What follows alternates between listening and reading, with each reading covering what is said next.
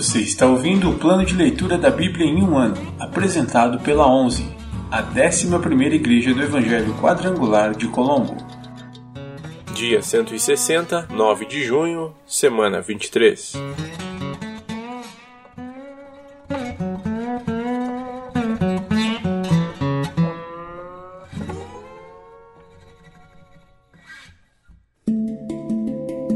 Novo Testamento Livro de Romanos, capítulo 14 Não julguem uns aos outros. Aceitem os que são fracos na fé e não discutam sobre as opiniões deles acerca do que é certo ou errado.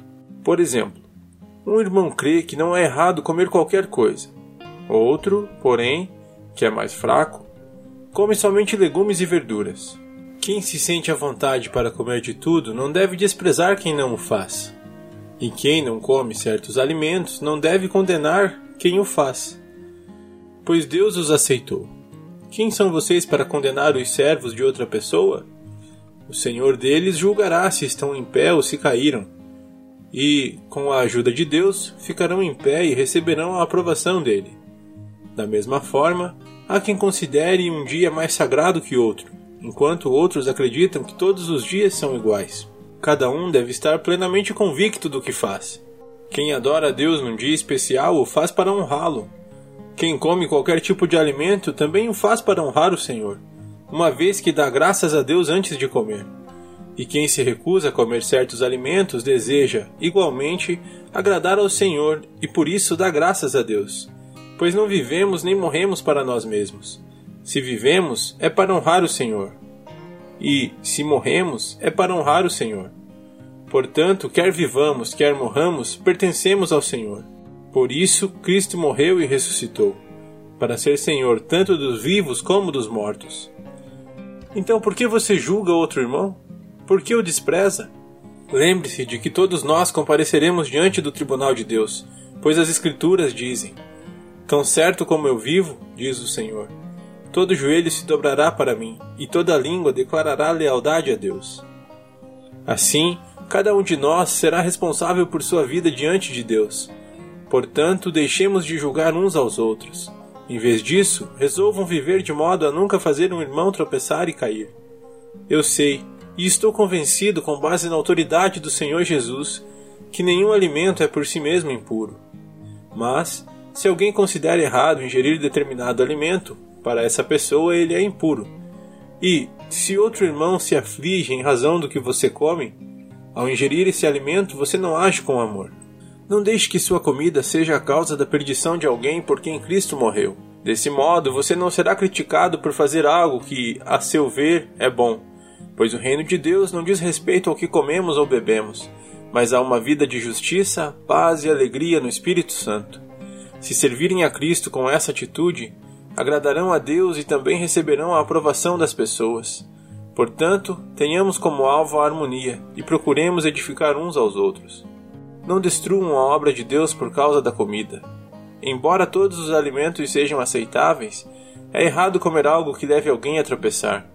É melhor deixar de comer carne, ou de beber vinho, ou de fazer qualquer outra coisa que leve um irmão a tropeçar.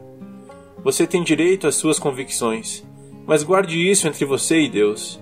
Felizes são aqueles que não se sentem culpados por fazer algo que consideram correto. Mas, se você tem dúvidas quanto ao que deve ou não comer, será culpado se comer, pois vai contra suas convicções. Se faz qualquer coisa sem convicção, está pecando.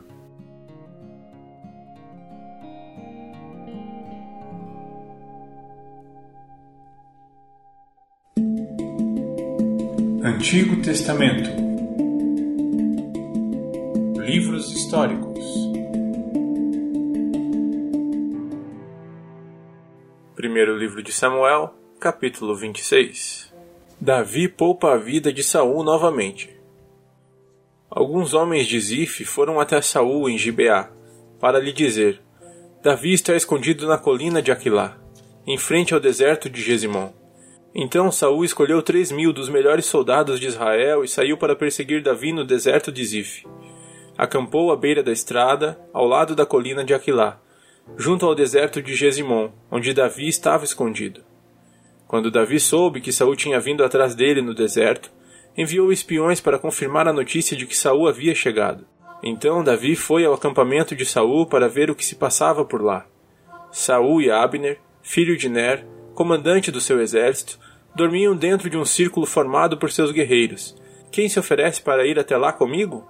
Perguntou Davi ao Itita, a Emeleque e a Abissai, filho de Zeruia, irmão de Joabe. Eu irei com o Senhor, respondeu Abissai. Então Davi e Abissai entraram no acampamento de Saul à noite e o encontraram dormindo, com a lança fincada no chão, perto da cabeça. Abner e os soldados dormiam à sua volta. Abissai disse a Davi: Certamente desta vez Deus entregou o inimigo em suas mãos. Agora deixe-me cravá-lo na terra com um só golpe da lança. Não precisarei de outro. Não o mate, disse Davi. Ninguém será considerado inocente se atacar o ungido do Senhor. Por certo, o Senhor ferirá Saul algum dia, ou ele morrerá de velhice, ou na batalha. Que o Senhor me livre de matar o homem que ele ungiu. Mas vamos pegar a lança e o jarro de água que estão perto de sua cabeça, e depois vamos embora. Davi pegou a lança e o jarro de água que estavam perto da cabeça de Saul. Depois, ele e Abissai saíram sem que ninguém os visse nem acordasse, pois o Senhor os tinha feito cair num sono profundo. Davi subiu a colina e passou para o outro lado, até estar a uma distância segura. Então gritou para os soldados e para Abner, filho de Ner: Acorde, Abner. Abner perguntou de volta: Quem é você e como ousa acordar o rei aos gritos? Você é um grande homem, não é mesmo, Abner? disse Davi. Quem em todo Israel pode se comparar a você? Por que então não protegeu seu senhor, o rei, quando alguém chegou tão perto dele que poderia matá-lo? Isso não é nada bom. Tão certo como o Senhor vive, você e seus homens merecem morrer, pois não protegeram seu rei, o ungido do Senhor. Olhe em volta. Onde estão a lança e o jarro de água do rei que estavam perto da cabeça dele? Saul reconheceu a voz de Davi e disse: É você, meu filho Davi? Davi respondeu: Sim, meu senhor, o rei. Por que meu senhor persegue seu servo? O que eu fiz? Qual é meu crime? Agora, porém, Peço que o rei ouça seu servo. Se o Senhor incitou o rei contra mim, então que ele aceite a minha oferta. Mas, se isso tudo não passa de um plano de homens, que o Senhor os amaldiçoe, pois eles me expulsaram de meu lar, de modo que não posso mais viver entre o povo do Senhor. E disseram: Vá servir outros deuses. Devo morrer em terra estrangeira, longe da presença do Senhor? Por que o rei de Israel sai à procura de uma pulga? Por que me persegue como uma perdiz nos montes? Então Saul disse: Pequei. Volte para casa, Davi, meu filho, e não procurarei mais lhe fazer mal, pois hoje você considerou minha vida preciosa. Tenho sido insensato e cometi erros muito graves. Aqui está sua lança, ó rei, respondeu Davi. Mande um dos seus servos vir pegá-la. O Senhor recompensa quem age com justiça e lealdade, e eu me recusei a matar o rei mesmo quando o Senhor o entregou em minhas mãos, pois é um ungido do Senhor. Agora, que o Senhor considere minha vida preciosa, como hoje considerei preciosa a vida do rei, que ele me livre de todos os meus sofrimentos. E Saul disse a Davi: Seja abençoado, Davi, meu filho. Você realizará muitos feitos heróicos e certamente será bem-sucedido. Então Davi foi embora e Saul voltou para sua casa.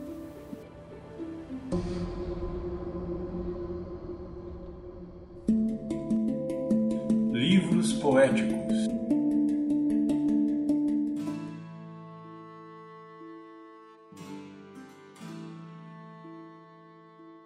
Livro de Salmos, capítulo 69 Ao regente do coral, Salmo de Davi, para ser cantado com a melodia Lírios.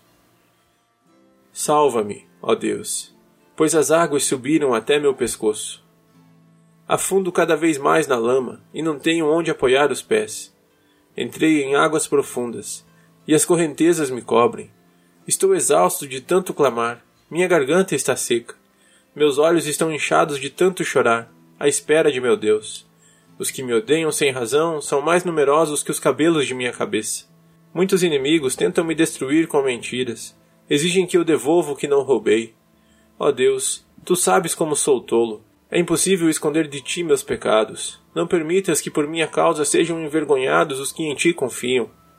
Ó soberano Senhor dos exércitos, não deixes que por minha causa sejam humilhados, ó Deus de Israel. Pois, por tua causa, suporto insultos, meu rosto está coberto de vergonha. Até meus irmãos fingem não me conhecer. Tratam-me como um desconhecido. O zelo por tua casa me consome. Os insultos dos que te insultam caíram sobre mim. Quando choro e jejuo, eles zombam de mim. Quando visto pano de saco, eles riem de mim. Sou o assunto principal de suas conversas e os bêbados cantam a meu respeito. Eu, porém, continuo orando a ti, Senhor, na esperança de que, desta vez, mostrarás teu favor. Responde-me, ó Deus, por teu grande amor. Salva-me por tua fidelidade. Livra-me do atoleiro. Não permitas que eu afunde ainda mais. Salva-me dos que me odeiam. Tira-me destas águas profundas. Não deixes que as correntezas me cubram, nem que as águas profundas me engulam, nem que a cova da morte me devore. Responde às minhas orações, ó Senhor, pois o teu amor é bom. Cuida de mim, pois a tua misericórdia é imensa. Não te escondas de teu servo. Responde-me sem demora, pois estou aflito.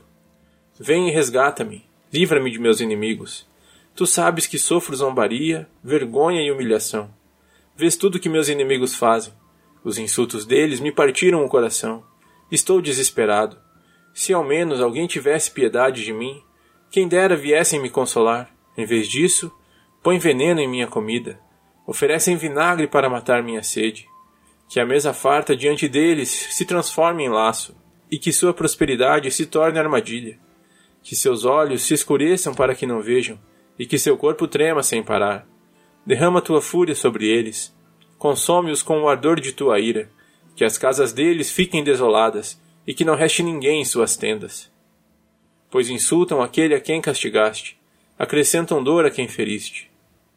Amontoa uns sobre os outros os pecados deles, não permitas que sejam absolvidos, apaga o nome deles do livro da vida. Não deixes que sejam incluídos entre os justos. Estou aflito e sofro.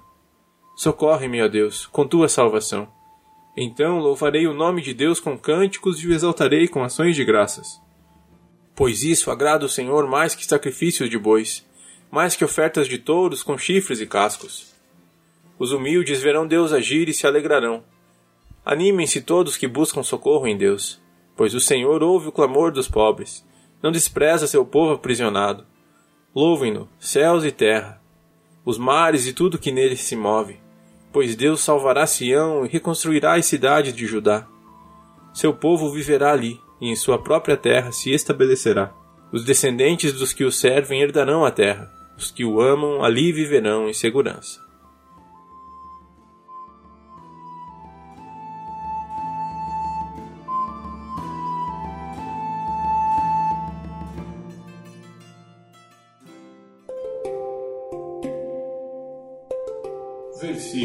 Semana.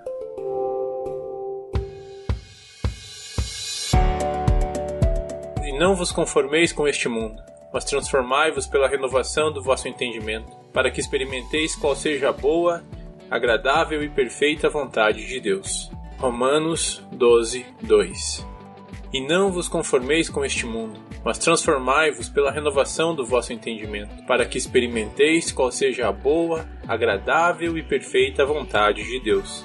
Romanos 12, 2 E não vos conformeis com este mundo, mas transformai-vos pela renovação do vosso entendimento, para que experimenteis qual seja a boa, agradável e perfeita vontade de Deus. Romanos 12, 2